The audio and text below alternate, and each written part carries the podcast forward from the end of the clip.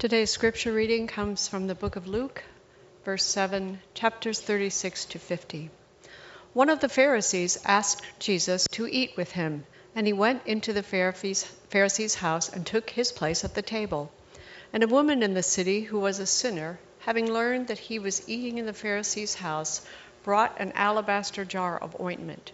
She stood behind him at his feet, weeping, and began to bathe his feet with her tears and to dry them with her hair.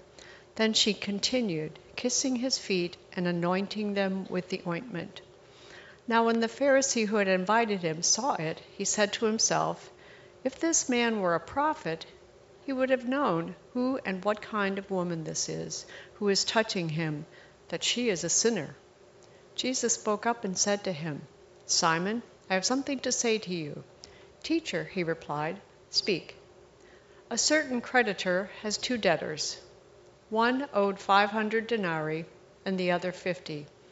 When they could not pay, he canceled the debts for both of them. Now which of them will love him more?" Simon answered, "I suppose the one for whom he canceled the greater debt." And Jesus said to him, "You have judged rightly." Then turning toward the woman, he said to Simon, "Do you see this woman? I entered your house. You gave me no water for my feet, but she has bathed my feet with her tears and dried them with her hair. You gave me no kiss, but from the time I came in, she has not stopped kissing my feet.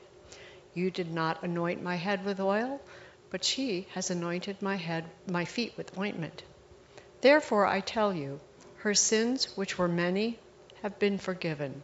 Hence she has shown great love. But the one to whom little is forgiven loves little." Then he said to her, "Your sins are forgiven." But those who were at the table with him began to say among themselves, "Who is this who has forgiven sins?" And he said to the woman, "Your faith has saved you. Go in peace." This is the word of God for the people of God. Thanks be to God. Let us pray. Dear Lord, we pray that you would take us into that room, allow us to sit at the table, to observe the conversation and the actions among you and the Pharisee and the woman. Help us to imagine what it felt like to all concerned, and then help us to direct our gaze inward into our own hearts and imagine what it felt for us and what it means for us today. Help us to take just a few moments to allow this scripture to come alive in our hearts. Speak to us, Lord. Your servants are listening. Amen. You know, we eat at a lot of tables, and you can make your own list. I've kind of put a few of them together as I think about the tables where we eat in our family lives. One is an ancient tradition called the dining room table. For a lot of families, it's become almost extinct. In fact, there are homes being built today that don't have dining rooms because so many people don't eat in their dining rooms anymore. But for those of you who have a dining room table, and granted, not everybody is the same, so we have all kinds of exceptions, but a lot of folks, the dining room table is sort of it's almost like that whole room is a museum, and you only use it when you have out-of-town guests. It's a more formal setting, that table. We use our best china. We bring out the silver maybe once a year, and for many families, we have more than one set of silver because over the years, maybe you've inherited some from family members who have passed on, or perhaps you received silver when you were married. But for a lot of folks, they don't use their silver and their china much anymore. At that dining room table, you'll often use more than one fork in a given meal, one for the salad, one for the main course, one for the dessert. There might be multiple spoons, one that you would use for the soup or maybe one for the tea. And, so you might have as many as 10 pieces of silver in front of your plate. There around the dining room table is more polite conversation, maybe more formal. And it's funny how everybody arrives at the same time and everyone leaves at the same time from the dining room table. It's a place of somber faces and frowns. Then there is the kitchen table. The kitchen table has become the everyday table for a lot of families. It's where most of us eat on a day-in and day-out basis. Often the plates are filled before they ever arrive at the table. It's where most family business gets done, where conversations are really the most genuine. This is where you'll find tears and hugs and pushing and shoving.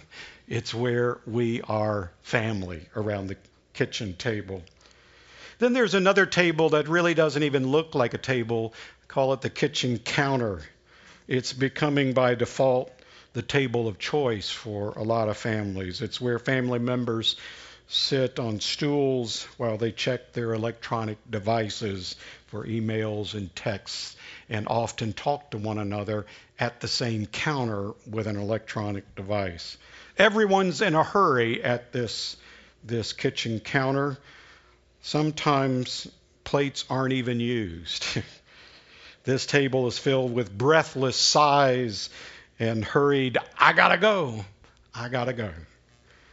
Very few times around the kitchen counter would the whole family be there at one time.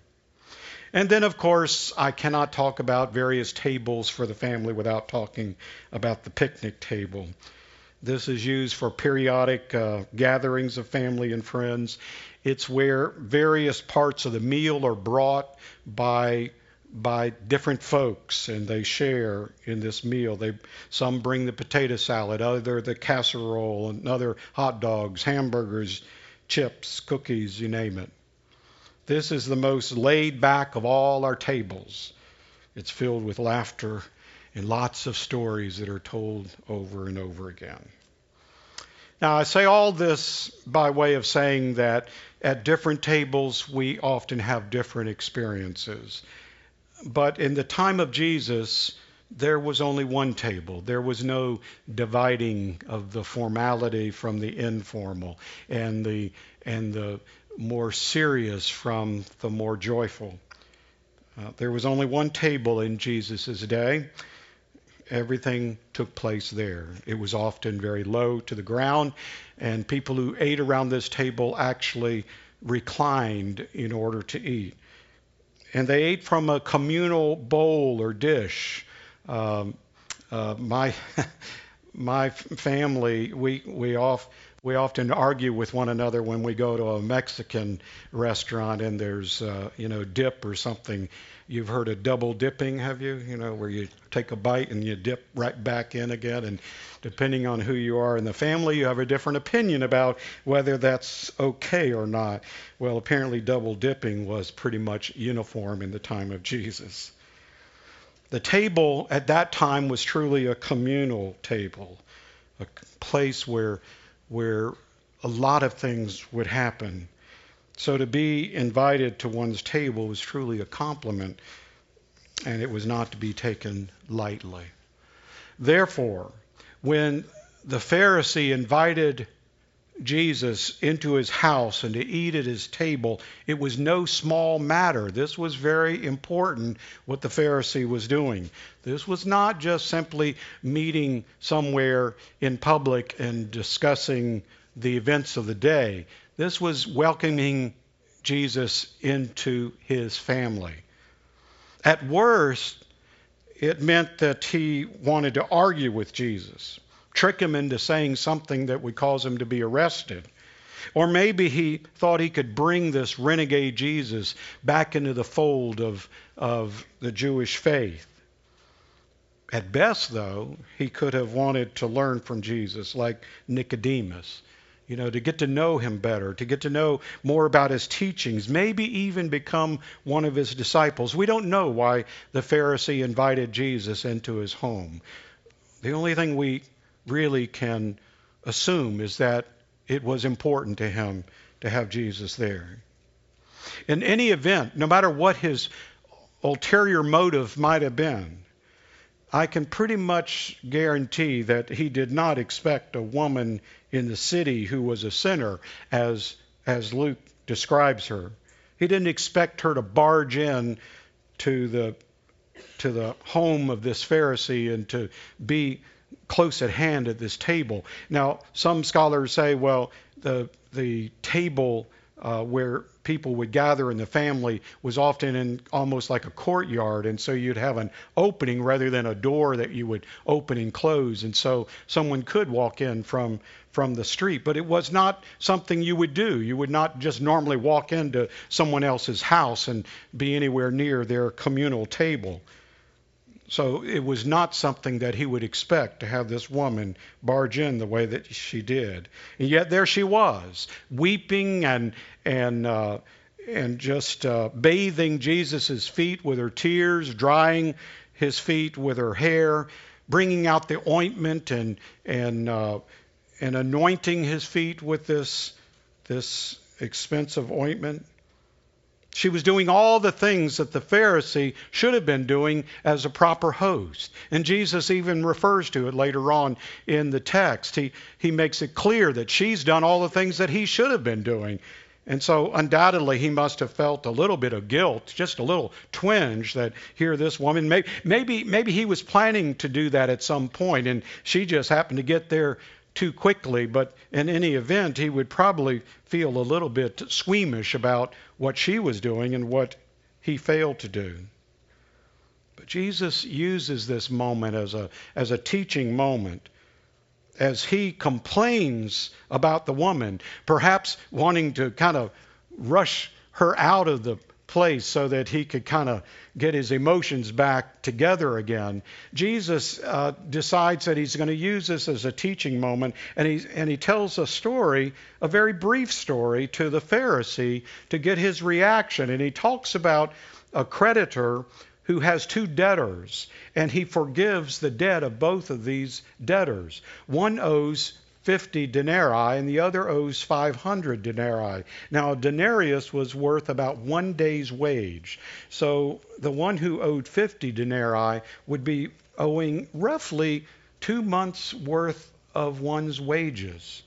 And the one who owed 500 denarii was owing something like 2 years' worth of one's salary. Now, you just do the math in your own head, what you make for salary, and you kind of think about what's 2 months' worth. Maybe it's the debt that you have on your car. It's your car loan.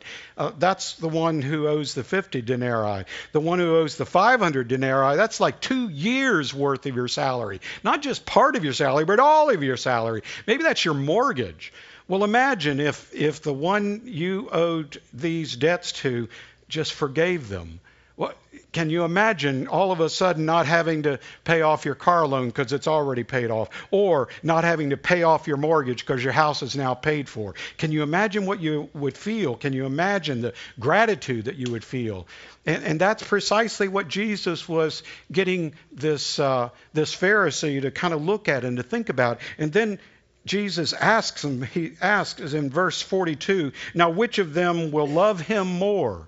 Which of these debtors will love the creditor more by forgiving this debt? And of course the answer is obvious. In verse 43, the Pharisee says, I suppose the one for whom he canceled the greater debt. Of course, that's kind of common sense. Of course, we would all say that.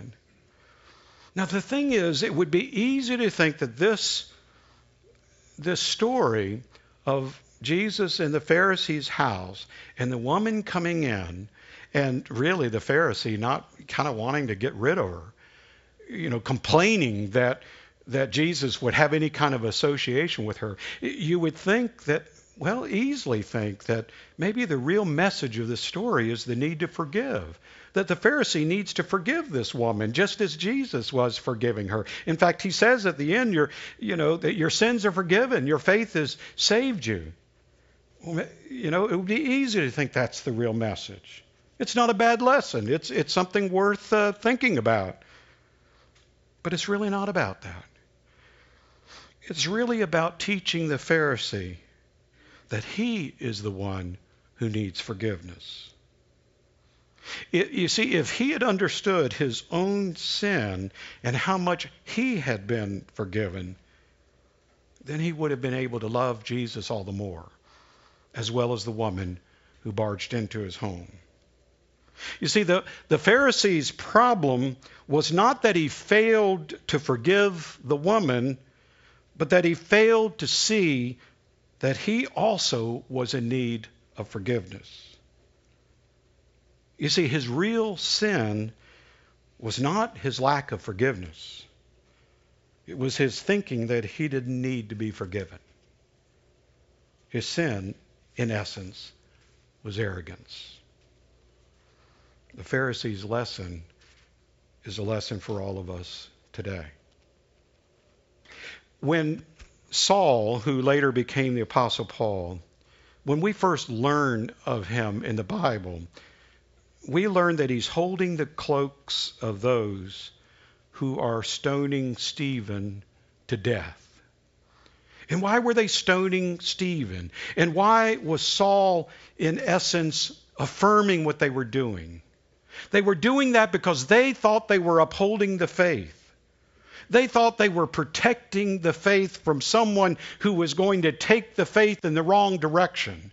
Stephen was part of that little band called The Way, those who were following that renegade Jesus. And they felt a duty to their religion to protect their faith from someone who would take them in a wrong direction. Saul, holding the cloaks, did not see his own perversion. He saw Stephen perverting the faith, but he didn't see how his own heart was being perverted. Later when Jesus, or really it was not later, but before that incident, when Jesus confronted those who held the rocks to stone the woman caught in adultery, those guys, and I'm sure they were all men, standing in the circle, holding those rocks, ready to do their damage, they undoubtedly thought they were doing the right thing. They were upholding the law. They were doing what God called them to do to protect their community and their faith from the sinfulness of this woman. They wanted to protect the sanctity of marriage by showing to the world that this kind of adultery cannot continue. They believed they were upholding the law. They were standing up for what was right, what was moral, and what was just. So Jesus scribbles in the sand and reminds them that they have sinned as well. He who is without sin cast the first stone. And one by one they dropped the rocks and they went on their way. Later in Matthew 7, Jesus said, "Do not judge so that you may not be judged. Why do you see the speck in your neighbor's eye, but do not notice the log in your own eye?" In so many words, Jesus was saying, lay down your cloaks, lay down your rocks, all those things that you've gathered up in your own self-righteousness, and start looking inside your own heart. The one who recognizes his or her own flawed humanity, the one who recognizes his or her need for forgiveness, that is the one who learns to love the most deeply. There's such a thing as being so right that you're wrong. I think I've told this story many, many times before. Early in my ministry, I was asked to perform the wedding of a young couple that I wasn't even going to meet until the rehearsal. And I struggled with that. At that time, I required, premarital counseling, several sessions. A group of clergy and I had even put together a workshop for that purpose. All of that was to strengthen marriage. And so I just felt I couldn't do it. That's what I shared with them. And the mother and father of the groom, they hated me for many years. It was a hard thing for me to do, but I felt that I was right. And even as I look back on it, I think I was right, but I was also wrong. And if I had to do it all over again, I'd do it very differently. I can guarantee you that. You know, sometimes in our own sense of righteousness, our eyes become clouded, and we fail to see the one that we judge. You see, healing will only occur in our nation and in our community and in our church when we come face to face with our own need for forgiveness. We're all in this together. We're all flawed human beings. And we need to learn to love each other, and we'll never learn to love each other until we come to understand how much we need forgiveness in our own lives. Only the humble, you see, only the humble will eat at the table of grace. And only the forgiven will know how to forgive. Let us pray. Lord, forgive us. Forgive us for learning how to hate out of our sense of what is right. Help us to hold true to what is right, but also see ourselves in need of forgiveness. Forgive us, Lord. Amen.